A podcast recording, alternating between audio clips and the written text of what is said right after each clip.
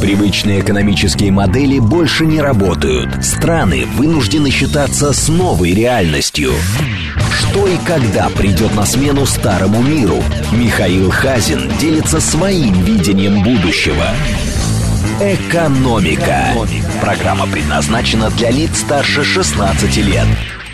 Здравствуйте, микрофон Михаил Хазин. Начинаем сегодняшнюю передачу, как, как обычно, вопрос.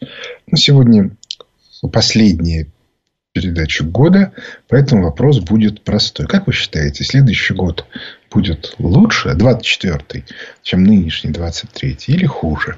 Варианты. Да, следующий год будет лучше. 8 495 134 27 35. Нет. Следующий год будет хуже. 8 495 134 27 36. И, наконец, вариант третий. Чушь там считать. И так плохо, и так нехорошо. 8 495 134 27 37. Еще раз. 134 27 35. Лучше будет 24 год, чем 23. 134 21 36. Хуже будет 24 год, чем 23. И, наконец, 134 27 37. Не знаю я, что ко мне пристали. Значит, э, Понимаете, 23-й год для моей семьи был очень тяжелый и не очень удачный, прямо скажем. Хотя под конец стало чуть-чуть получше. Первая половина года была совсем тяжелой. А соответственно, в 24 году у меня все больше и больше ощущения, что картинка будет радикально меняться. И то, что мы видим просто невооруженным глазом, это очень сильно свидетельствует об этих изменениях. Ну, для начала. Мы все видели, как в 2023 году, в начале года, начался экономический рост. Отметим, что я говорил об этом здесь, говорит Москва уже, по-моему, в конце 2022 года. Я говорил о том, что большие вложения бюджетные в реальный сектор неминуемо приведут к экономическому росту. Они и привели к экономическому росту и падению инфляции по банальной причине. Потому что инвестиции в реальный сектор при недостаточной монетизации экономики всегда ведут к снижению инфляции.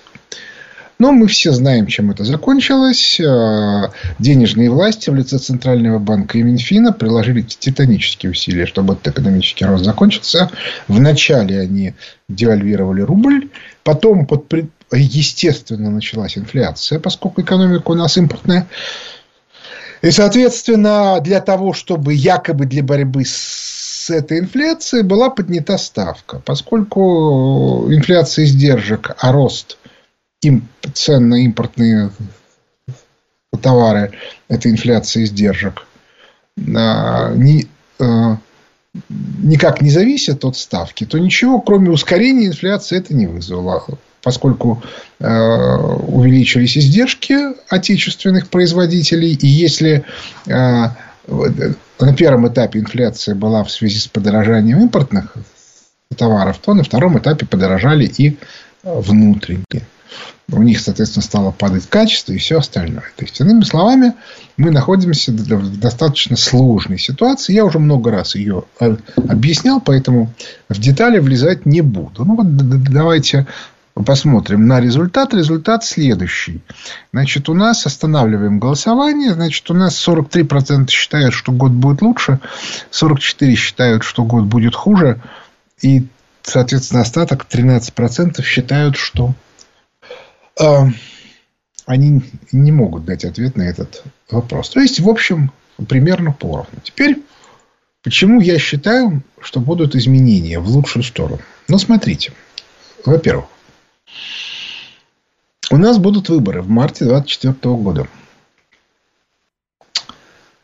А, теоретически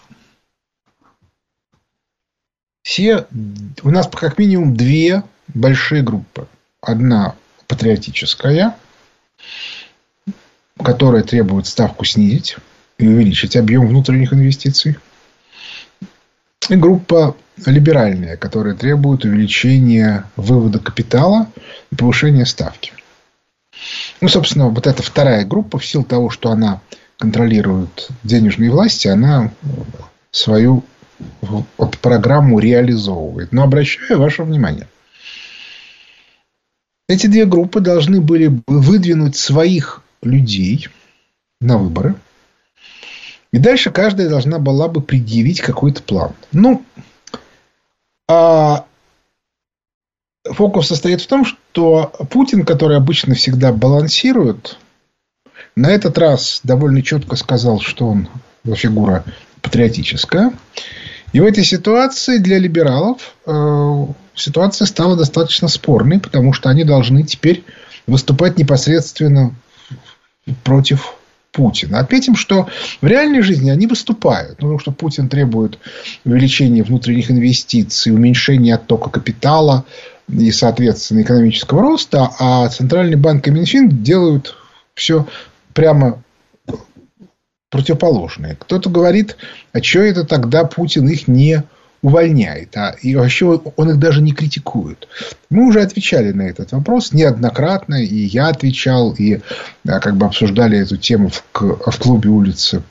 Правда, мы вернемся к этой теме на нашей ежегодной конференции Фонда экономических исследований Михаила Хазина, который будет 10 февраля следующего года, кстати, до выборов. И поэтому э, я, кстати, хотел сказать, что до Нового года у нас скидка 25%. Я знаю ну, просто наших людей, они даже когда говорят, о, надо пойти, они все равно откладывают би- покупку билета до последней минуты. Вот я вам сразу говорю, до Нового года минус 25%. А, ну, то есть, а, та цена, которая сегодня на сайте как конференции, она вырастет на 25% после Нового года. Значит, а, но несколько слов сказать нужно и про нас, и про них. Значит, про нас ключевая вещь, что все молчат. Ну, меня-то интересует экономическая часть, как понятно, финансово-экономическая. Все молчат. Никаких стратегических планов не видно. Либеральная часть правительства в лице Министерства экономического развития никаких планов не дает. Никакой программы у правительства нету. Ну, и понятно, что быть не может, потому что теоретическую часть олицетворяет собой либеральная команда – а делать будет все команда Мишустина. И у них настолько сильные противоречия, что то, что напишут либералы, никогда не примет Мишустин, а сам Мишустин в соответствии с обязанностями не может этим заниматься. Потому что, то есть, он теоретически может э, сделать какую-то группу, которая этим будет заниматься, но ответственным за это в правительстве все равно должно быть Министерство экономического развития, то есть Э, либерал-решетник. Ну, мы сейчас даже не будем говорить, что большая часть правительственных либералов, они просто тотально некомпетентны. А вот, но это в данном случае не столь э, принципиально. Так вот, а почему же патриотические силы не хотят предложить программу? Ну, казалось бы, да, много, у нас одних партий в Госдуме пять штук.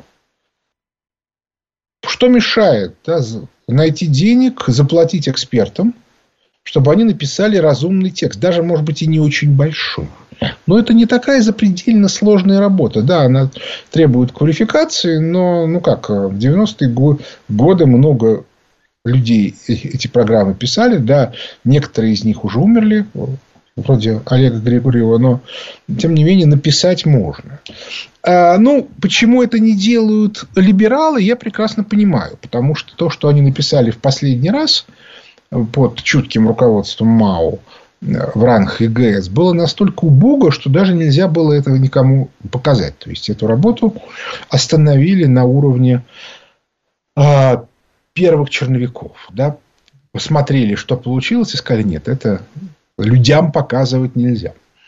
Но патриотические-то силы что молчат? Почему молчит КПРФ? Почему э, молчит справедливая Россия? Почему молчат новые люди? В конце концов, ЛДПР.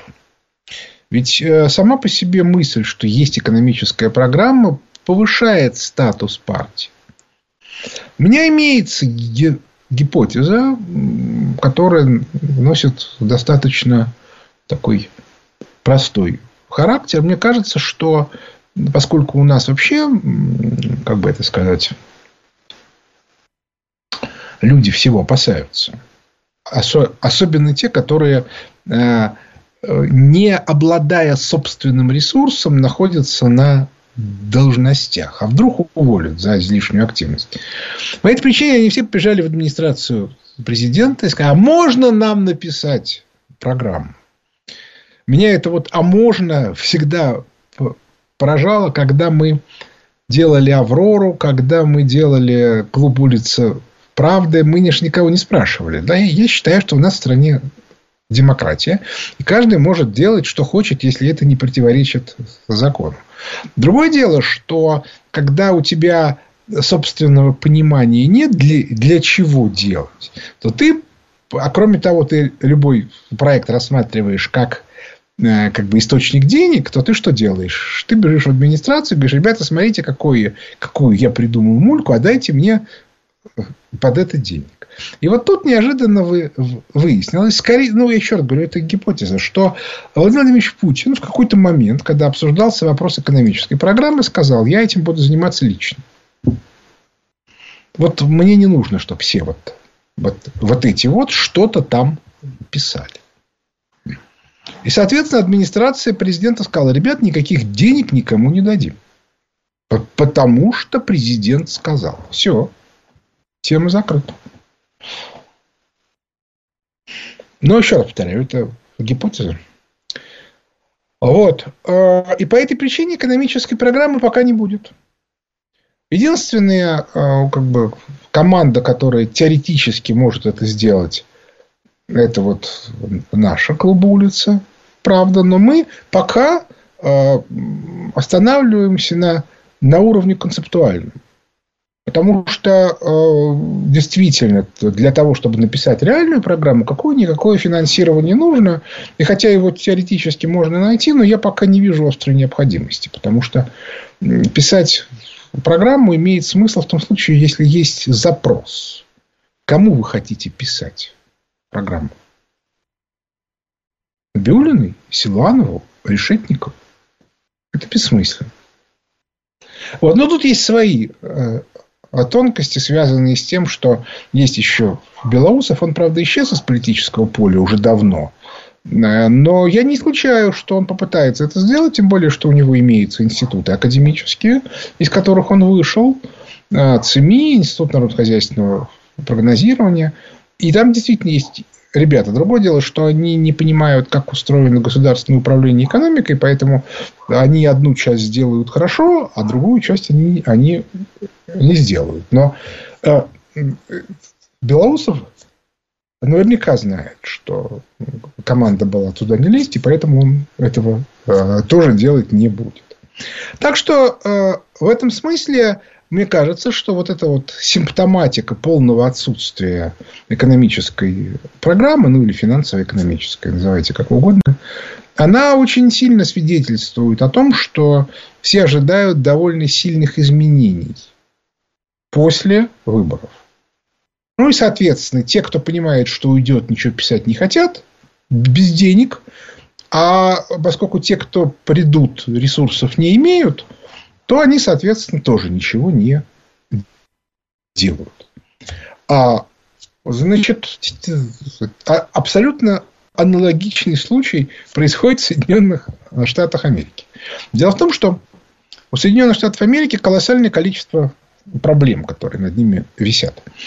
А, ну, можно их, их перечислить. Украина, Палестина, ну, с Венесуэлой вроде бы разобрались. Ольмандепский пролив. И главная проблема – это э, Юго-Восточная Азия.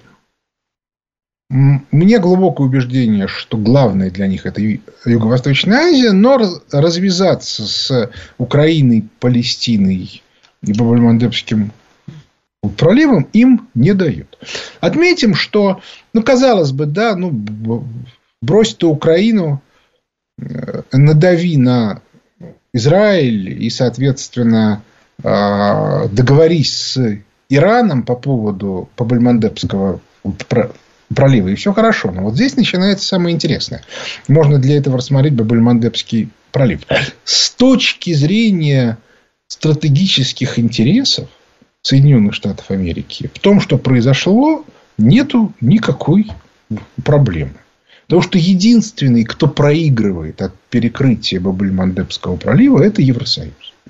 Потому что нефть для него становится дороже. Танкеры идут не по короткому пути, а по длинному. Все остальные выигрывают. Россия выигрывает. Страны нефтеэкспортеры выигрывают. Великобритания, которая все это дело страхует, выигрывает. Соединенные Штаты Америки, которые поставляют нефть и газ в Западную Европу, выигрывают. А, но а с точки зрения старой модели, Соединенные Штаты Америки выглядят очень по-дурацки. Почему? Ну, потому что они паханы. Основная задача пахана – обеспечить закон и порядок. То есть, иными словами, если пахан порядок не обеспечивает, это не пахан, а, а непонятно что. Вот вам вся картинка. Весь фокус состоит в том, что а Соединенные Штаты Америки в рамках старой модели обязаны разрешать эти проблемы. С точки зрения новой модели, где они должны создавать свою валютную зону, в которую надо включать Юго-Восточную Азию, у них тут никаких нет проблем вообще. Какая им разница? Это не их валютная зона. Вот пускай там те, кто там будет в этом регионе главными, те и будут решать. Все. Вся картинка. Но поскольку в Соединенных Штатах Америки весьма специфический президент, который не в состоянии принять никаких решений, кроме того, он представляет старую линию, то по этой причине Соединенные Штаты Америки подвисают. И при этом, в общем, уже всем понятно, что этого президента будут убирать. Ну, я напоминаю, что Такер Карлсон э, значит, беседовал с, с Джонсом, и Джон сказал, что не, не, не допустит до выборов ни Байдена, ни Трампа. Ну, собственно, это и естественно, потому что Байдена ну, просто еще нельзя год держать. Ну, просто это невозможно. А, соответственно, э, Трампа, э, ну, потому что он неуправляемый, и поэтому элиты должны, американские должны его убрать. Другое дело, что это вызовет дикое совершенно раздражение в, в обществе. Но тут я вижу, что они стали э, раскручивать тему гражданской войны. И я думаю, что сейчас они склеят Трампа и гражданскую войну. То есть они будут объяснять, что да, Трамп замечательный, он такой весь из себя туда-сюда. Но поскольку его обидели в 2020 году, то он будет драться до конца, а это чревато гражданской войной. Поэтому э, лучше, чтобы его не было. Ну, посмотрим. Получится разыграть эту карту, не получится, не, не, не знаю. Но в результате у Соединенных Штатов Америки та же самая картина. А есть планы стратегические которые где-то там в кулуарах спрятаны, но их, им их нельзя легализовать. Если у нас экономической программы нету вообще, то у них, может быть, и есть стратегический план по контролю за Юго-Восточной Азией, но его нельзя легализовать в политическом поле до, тех пор, пока президент Байден. Ну, хотя бы потому, что Байден представляет интересы транснациональных банков, которые бенефициары Бреттон-Вудской системы. А этот план неминуемо включает в себя разрушение Бреттон-Вудской системы. То есть, они будут мешать, вставлять палки в колеса и вообще вести себя нехорошо. Вот это вот картинка, в которой мы сегодня находимся. И куда деваться дальше, науке неизвестно. Потому что а, а, невозможно Э, идти вперед, если у тебя нету никакого плана. Ну, то есть, глаза завязаны.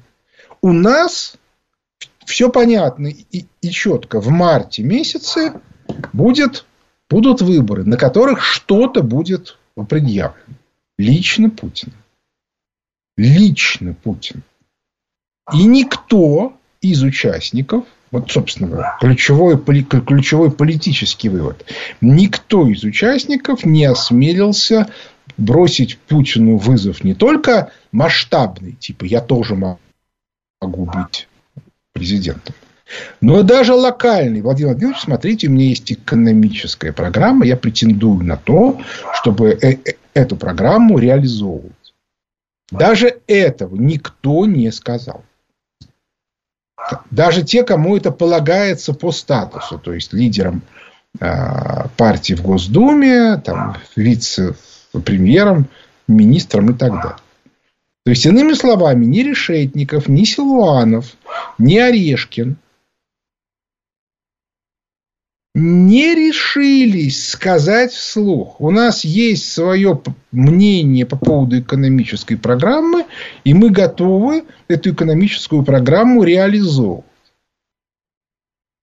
Ну, согласитесь, это, вам это очень много говорит о наших а, экономических лидерах. У них нету ничего. Но мы сейчас не будем говорить про Центральный банк, потому что Центральный банк у него позиция простая. Есть такой город Вашингтон, в нем есть МВФ. Как МВФ скажет, так и будем действовать. Тут как бы даже и вопросов нет.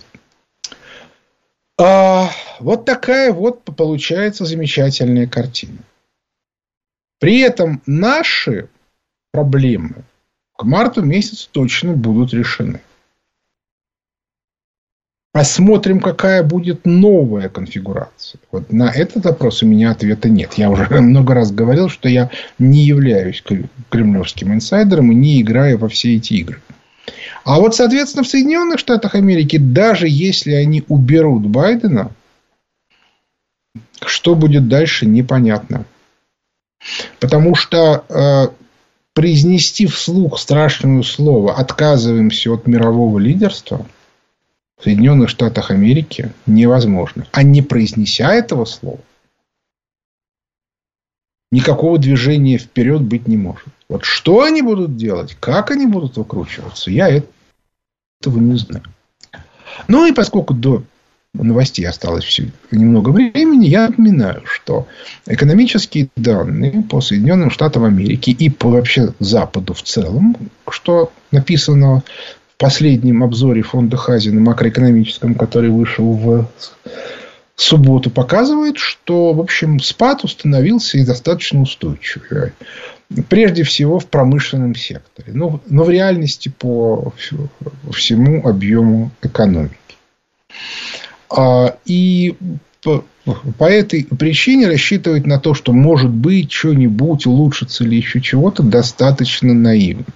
Я думаю, что в любом случае в следующем 24 году придется признать, что в Соединенных Штатах Америки уже идет довольно давно, два года, кризис, который по масштабу сравним с тем кризисом, который был в 30-32 годах и привел к Великой депрессии. Вот как они будут в этой ситуации, что они будут делать, как будут его легализовывать, я не знаю, но нам это хорошо. Перерыв на новости. Привычные экономические модели больше не работают. Страны вынуждены считаться с новой реальностью. Михаил Хазин делится своим видением будущего. Экономика. Возвращаемся в студию микрофона Михаил Хазин. Виктор Михайлович из Домодедова нам звонит. Здравствуйте, Виктор Михайлович. Как ваше настроение? Как ваши дела? Михаил Леонидович, э, все спасибо, все нормально. Готовитесь к Новому году? Что-что? Готовитесь ли к Новому году? Конечно, постоянно готовлюсь. Ну, задавайте ваш вопрос.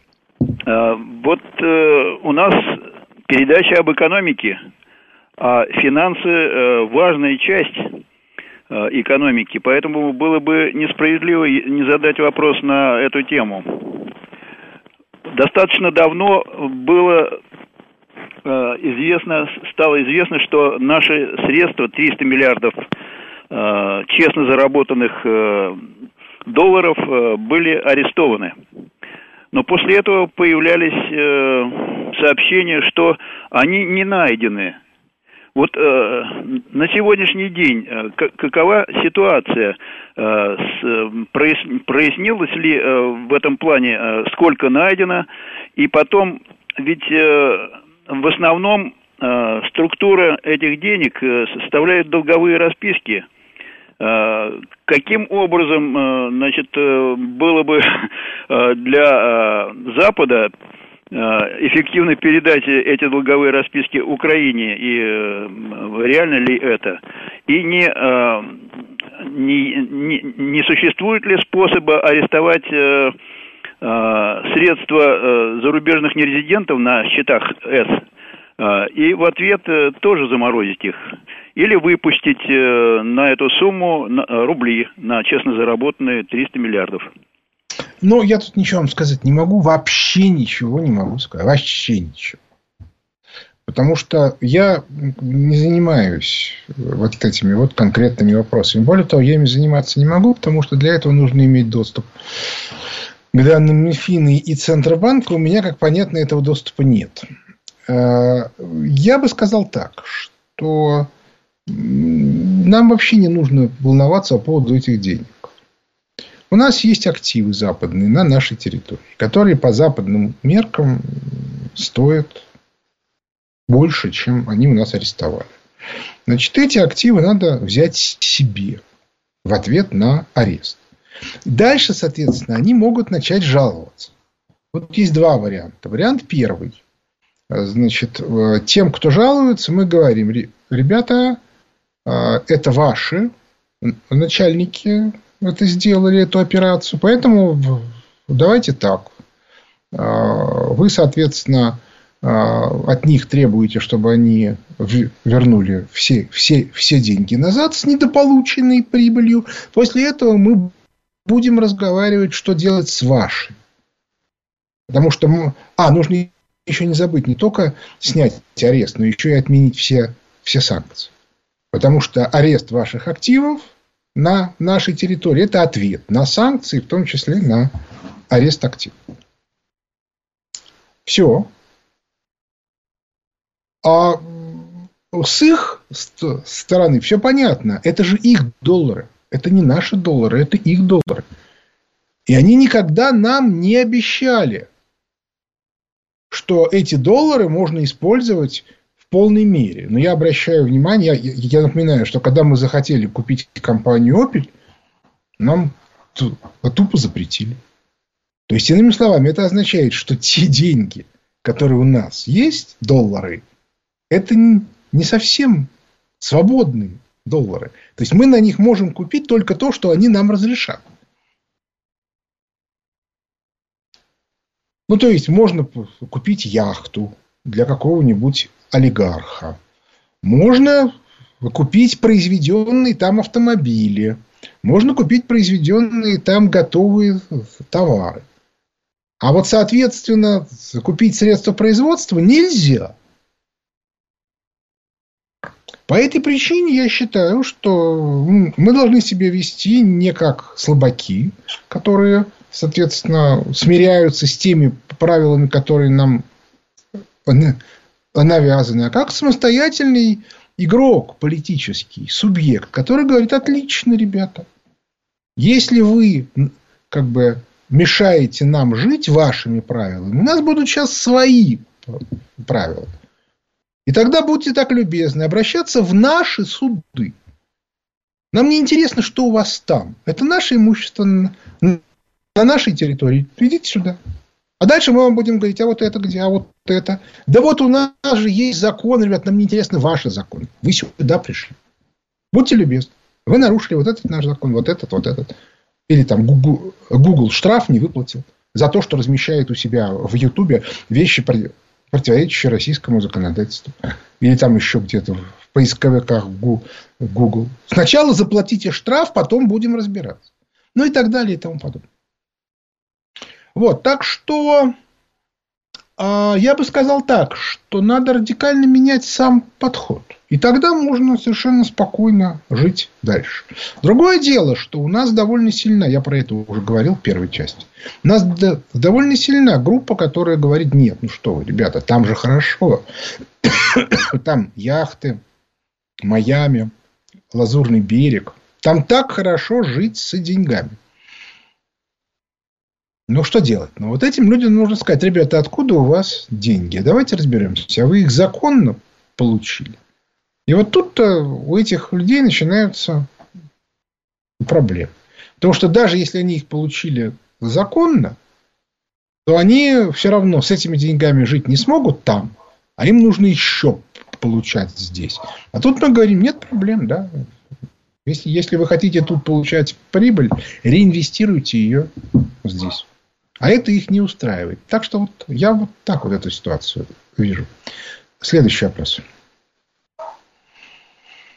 Алло. Алло, здравствуйте, Михаил. Вот недавно Греф выступил с инициативой приватизации Сбербанка. Он сказал, что 25% для государства вполне достаточно. Вот в чем причина такого интереса? Кому-то ехать захотелось или другие причины? Да потому что, соответственно, эти люди, они же как бы это сказать, э, ничего другого не умеют делать, кроме как приватизировать. Ну вот, что делать? Вот они, вот, вот эти люди, ничего кроме как приватизировать не умеют. Ну и, соответственно, ну, нужно с ними что-то делать. Что-то со связью. Возвращаемся в студию. У микрофона Михаил Хазин. Видите, сбой происходит в нашем, а, как это называется, хозяйстве. Причем я даже не знаю, где он, он, он происходит. Ну, давайте следующий вопрос. Алло. Здравствуйте. Здравствуйте. Михаил Леонидович, это Олег Ростов-на-Дону. Да. А, вот. Поздравляю вас с наступающим Новым годом. Спасибо. Вот, поскольку другой возможности перед Новым годом не будет. У меня такой вопрос. Вот многие у нас в стране считают необходимым восстановить монархию. Но, как вы считаете, вот э, такое построение государства будет сочетаться с новой экономикой? И ну, найдутся ли способы управления, чтобы соответствовать этим новым экономическим условиям, при условии, что государство будет монархическим? Ну, Спасибо. понимаете, тут уже вот как а возвращаемся в студию. В силу того, что э, у меня были две разные сети, я склонен считать, что это вообще не у меня произошло, а где-то в промежутке. В общем, жизнь штука сложная. Значит, возвращаемся к монархии. А монархию хотят делать люди, которые считают, что они сами будут князьями, баронами, ну или на худой конец просто дворянами. По неволе вспоминается старый анекдот, как, э, как бы собирается большое собрание в, в 90-е годы, и Борис Николаевич Ельцин говорит, что вот мы тут вроде бы все хорошо приватизировали, и пора бы подумать о людях. И кто-то из зала говорит, да, да, Борис Николаевич, ну хотя бы тысяч по 10 крепостных каждого. Вот, э, вот, вот эта мечта. А беда при этом состоит в том, что если вы хотите, чтобы были крепостные, то в, в этом случае у вас не будет никакого развития. Собственно, э, обратите внимание, что как бы все модернизационные реформы э, и у нас, да и не у нас, состояли в том, что, как сказать, в активную жизнь увлекалось как бы очень большое количество людей. В этом смысле Петр Первый колоссальное количество людей вытащил. А, Сталин вытащил колоссальное количество крестьян и вообще как бы людей бедных, ну и так далее. А собственно, революция, скорее всего, стала следствием того, что Александр э, очень сильно приостановил разрушение сословного общества, там указом о, о кухаркиных детях. Ну, можно спорить, может быть, это был не Александр III, а Победоносцев, но которого послушался Александр третий. И по этой причине я бы сказал так, что это достаточно опасная линия. Кто-то скажет, ну вот же, есть же там Великобритания, еще что-то. Ну, во-первых, у Великобритании проблемы сейчас очень сильные. А во-вторых, там очень специфически устроена эта монархия, и мы так сделать не сможем сходу. У нас это не получится. Ну и потом посмотрите на этих наших царебожников, которые претендуют на... Ну и, наконец, вот последнее – во многом вся эта линия царебожников, она находится под контролем Ватикана. То есть, мало нам Лондона и Вашингтона, мы еще и Ватикан хотим посадить на свою голову. Так что, вот я бы так сказал. Следующий вопрос. Алло. Алло. Да, здравствуйте. Здравствуйте, Михаил Леонидович. Меня зовут Андрей, я из города Курска. Да, а, У меня к вам следующий вопрос. Вот в 70-е, 80-е годы Э, в Советском Союзе наблюдался дефицит продуктов питания, жилья, а также высокая скрытая безработица. И при этом э, в отношении людей действовали такие нормы и законы, как ограничение пользования земельным участком в сельской местности. Ну вот в Курской области было 23 сотки для членов колхоза, 11 соток для остальных. Э, затем ограничение в легальном приобретении строительных материалов – то есть, чтобы что-то построить, надо было доказать специальной комиссии, чтобы можно было получить разрешение на покупку материалов. А также узурпация труда за назначенную плату под угрозой уголовной ответственности за тунеядство.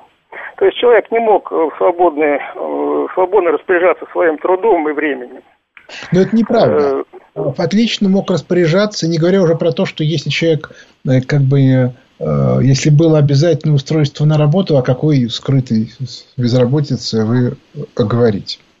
Ну, то есть у вас... Ну, то, что нет... человек приходил да. на работу, и там ему фактически зачастую нечего было делать. То есть э, распределена Зарплата. была такая нагрузка, что человек просто сидел на работе. А, хорошо, замечательно. Но это как бы означает, что он мог распоряжаться своим временем.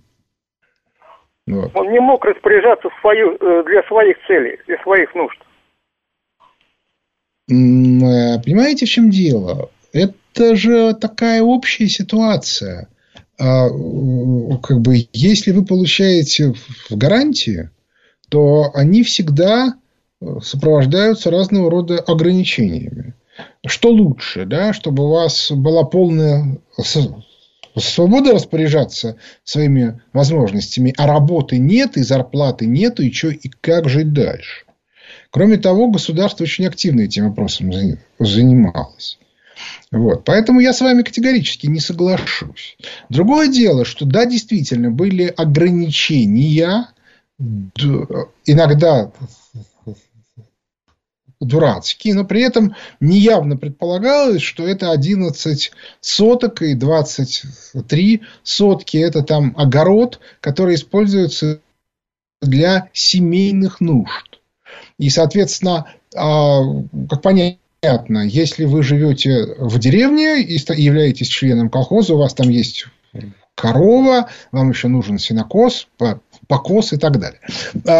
Но, например, если вы хотите там сделать артель или кооператив, то на них эти ограничения не а, налагались. То есть, что вам мешало это сделать? То есть, на самом деле, легенды о том, как все было в СССР плохо, это легенды.